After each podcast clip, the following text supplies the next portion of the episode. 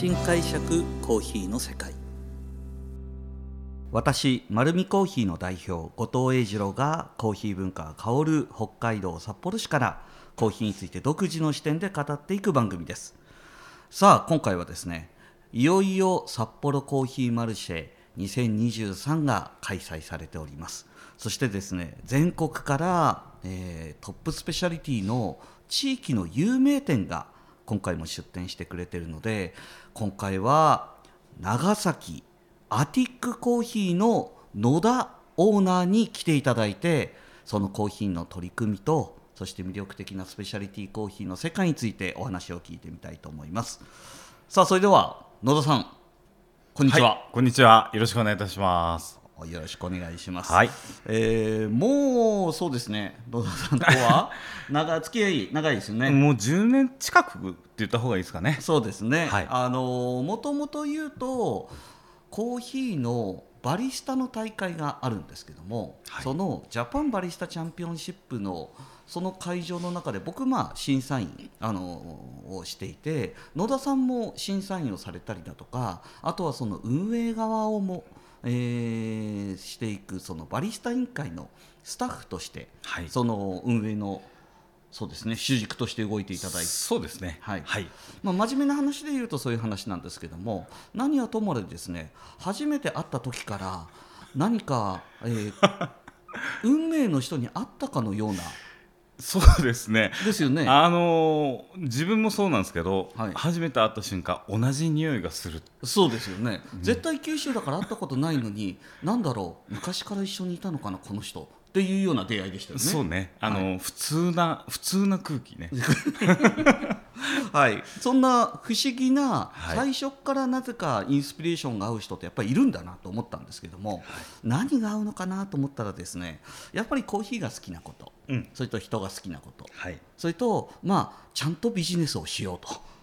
はしてますよね。はい、一応頑張って一応頑張ってますね。はい。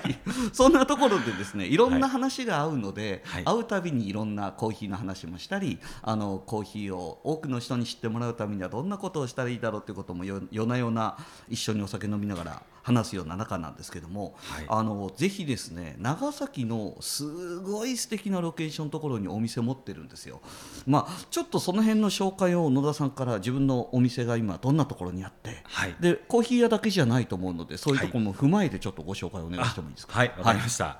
えっ、ー、と長崎の、えー、出島というところ、えー、私のところはあの長崎港のもう海の目の前玄関口の海の目の前にある長崎、えー、出島町から来ましたアティックコーヒーダイニングの野田と申しますよろしくお願いいたしますえっ、ー、とまあ普段は、えー、まあコーヒーを全般にやってるんですけどもえー、実はそのイタリアンも私たちやってまして、はい、えー、コーヒー、まあ、パスタピザ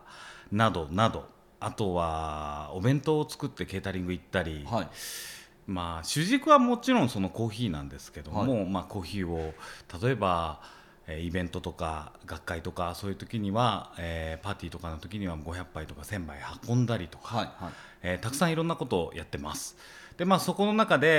えー、今回実はその先ほど後藤さんからご紹介いただきましたそのコーヒーマルシェにも、えー、毎回持ってきてるんですけども、えー、長崎といえばお菓子。カステラ。そうです。そうです、ね、そのカステラを、はい、長崎カステラ。その中に実はそのコーヒーの粉を練り込んだ、えー、コーヒーカステラっていうのを私、はい、もう何年ぐらいですかね。そうずっとやってるけどでもそもそも野田さんだってコーヒー屋の顔も強いんだけど、はい、あのパティシエもできますよね。お菓子も結構作ってますよね、うん、そうですね。あれはそうですね。もう10代の頃に私そのホテルに入って、うん、えー、ケーキとかお菓子まあ洋食がメインなんですけど洋食を作りながらお菓子も、えー、作らさせていただいてそこからなんか趣味のように今もやってます。やってますよね。やってますよ。豆焼きながら横でクッキー焼いてるんですよね。そうそうそうそうあのー、はい。何でもできるバリスタなんで、まああの一応バリスタでもあるんですよ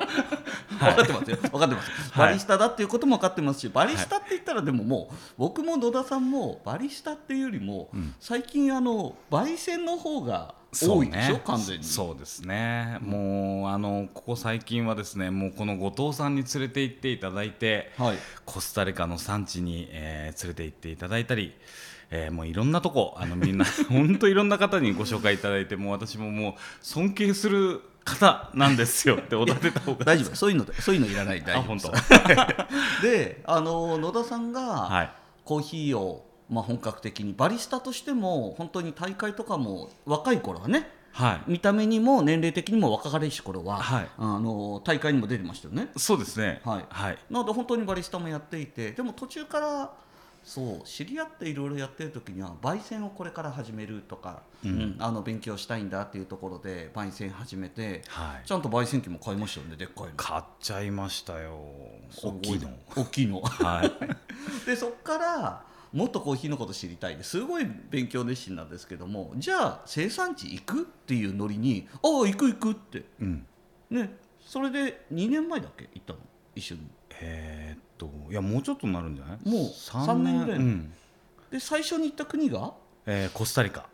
ニカラグア。ニカラグア。はい。え最初ニカラグアだっけ？最初ニカラグア行って、えー、コスタリカ行きました。だって生産地行ったのが初めてででニカラグアって僕も話したことあったんですけども まあすごく貧しい国なんですよね。はい。あのニカラグアっていう国はですね生産国の中でも非常に貧しい国で、うん、えーとまあ、コーヒー生産とあとは、まあ、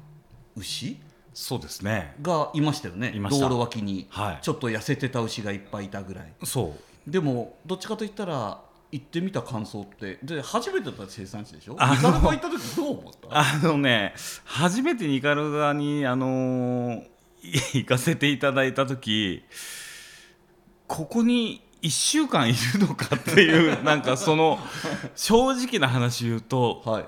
大丈夫かなって本当思いましたね。そうですよね、うんまあまあだってあのちゃんと事業されてる野田さんはあの海外行ってホテルって言ったら、まあ、高級ホテルぐらいしか泊まんないじゃないですか、はい、普通のね。普通のホテル、はい、あ普通のホテルね、はい、なんですけどニカラグア行ったらまず空港を降りた瞬間からも景色違います、ね、そう。なんだこの空気感はって空気が違うような気がして、うんうん、いやもうなんて説明したらいいんですかね。あのー、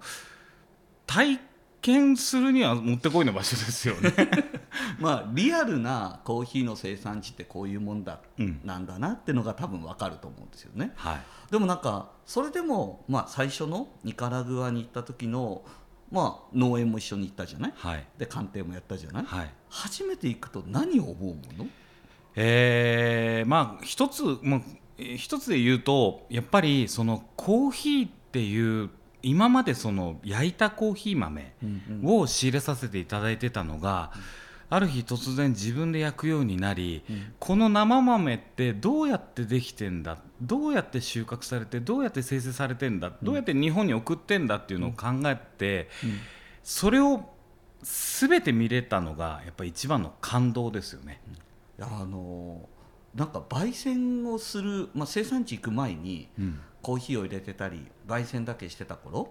にはいろいろ疑問というかなんでこうなってんだろうって分かんなかったことを少し生産地行ったら見えますよね。いや少しどころじゃないよあれはもう。すっごい体験だと思いますよ。だから青い香りが出るんだとか、うん、だから甘い香りが出るんだっていう根っこの部分が見えてくるからそうですね。すごいそれがクリアになりますいやクリアになりますね。いま、うん、だにその焼きながらこれがどういうふうな状態で、えー、産地から送られてくるんだとか、うん、あこういう味になるその理由が分かるんですよね、うんうんうん、焼いてて。もうそれが明確に分かるのが、うん、やっぱりんその行くだけでも多分皆さん分かっていただけるんじゃないかなと思います、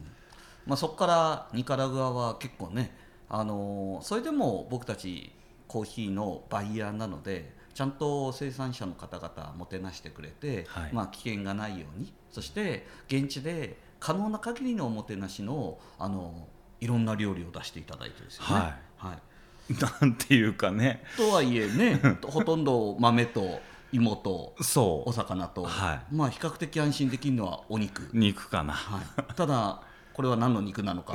やや不安な時もある。ある。そんな感じでしたよね、はい、はとっても、あのサバサバイバル的な。感じだよね、うん、でそっから1年目はコスタリカ行ったじゃない。はい。その翌週かな。翌週、はい、コスタリカに行ったらまた急にガラッと景色変わるよね。いやコスタリカってやっぱり世界一平和な街って言った方がいいんですかね、いや本当になんか治安が良くて皆さんそのこんなに隣の国なのにここまで違うかというぐらい、うん、どんな言ったらいいですかねこう、まあ、ハッピーな街って言った方がいいかな。まあ、世界の中でもあの、まあ、まず軍隊がないはい、中米の中では平和を保っている国、うん、そして南米、中米そして、まあ、北米の、まあ、アメリカからも観光の名所としてコスタリカは、うん、今、皆さんよく知ってるのはケツァールがいたりだとかその自然の野鳥がいたりだとか、うん、あとはダイビングスポットがたくさんあったりだとか。ただね僕たちね海を見たことない、ね、ないない。山にしか行かない、ね、そうです、はい、あの市街地から毎日のように車で2時間3時間時には4時間とかね、はいはい。はい、一体どこに連れて行かれるんだっていうところまで行って、はい、さらにそこから山奥まで登るっていう。なかなかのバスツアーだよね。なかなかのバスツアー。朝朝予定は発表されないもんね。朝されない。車に乗ってバスに乗ってもされない。されない。どこに行くかというところだけ、はい、なんとなくこのエリアっていうことだけ教えてもらったよね。そうですね、はい、ひたすら窓の外を見ても山。山、うん、コーヒーの木は生えてるけど、はい。うん、生えてる。かな。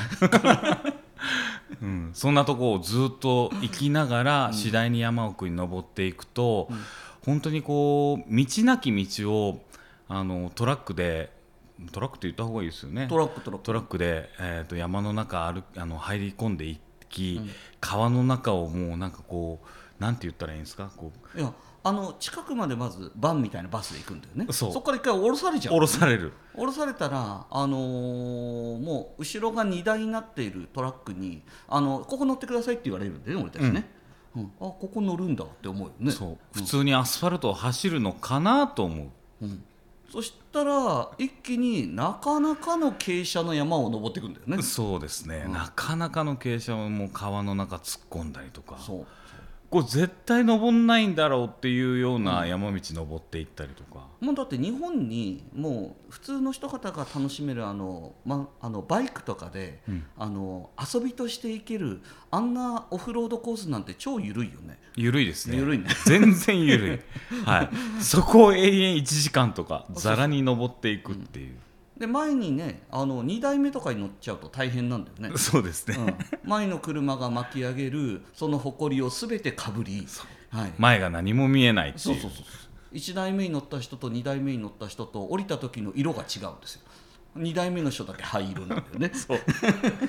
あれはでもまあ独特といえばね、まあ、コスタリカならではというか産地ならではですね、うんただまあコスタリカは世界の中でも品質が素晴らしい国なので、うん、そのコスタリカ行ったら、まあ、実際に一緒にカッピングとか鑑定したじゃない、はい、はい、なかなか惚れるよねコスタリカいやー本当にもう正直今もコスタリカは一目惚れというかもう一瞬で好きになりましたね。何？味？それともそのコントロールの仕方？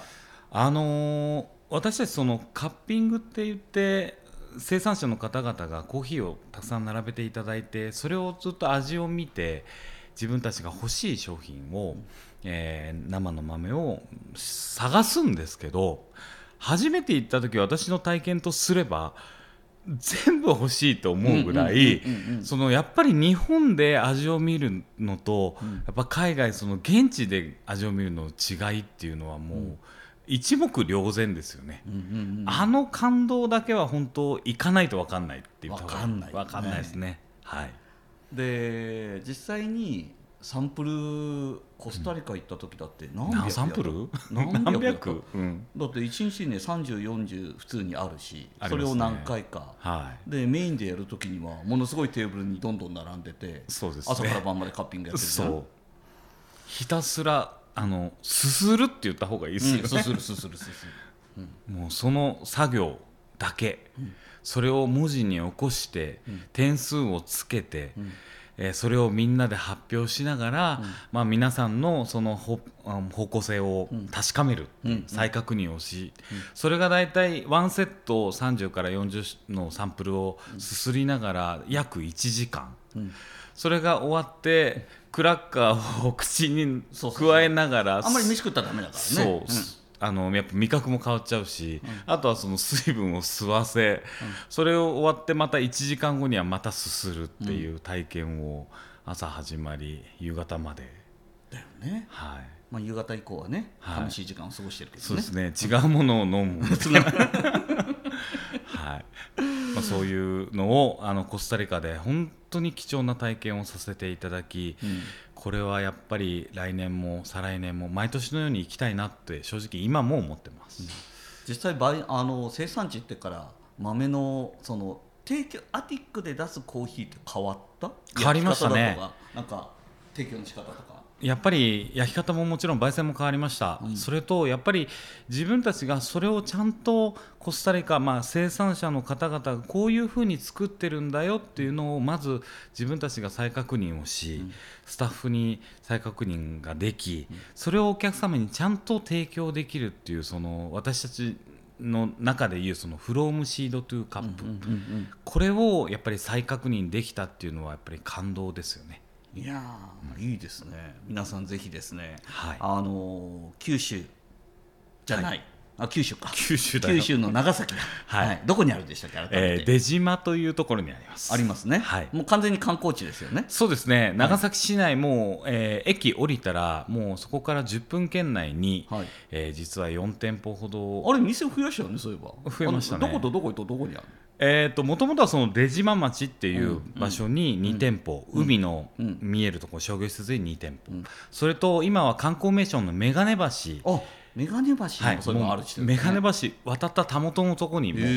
池あります、あとは長崎駅から歩いて34分のところかな、うんうん、はい、そこも、えー、もう1店舗今4店舗市内に持ってます。はいはい、ぜひですねあの新会社コーヒーの世界をお聞きの皆さんは、はい、多分日本全国のカフェ巡りもすると思いますので、はい、長崎に行った際には、はい、あれですよね新会社コーヒーの世界で聞きましたって言ったら何かサービスいただけるんですよね。はい、後藤さんつけていい？あダメダメ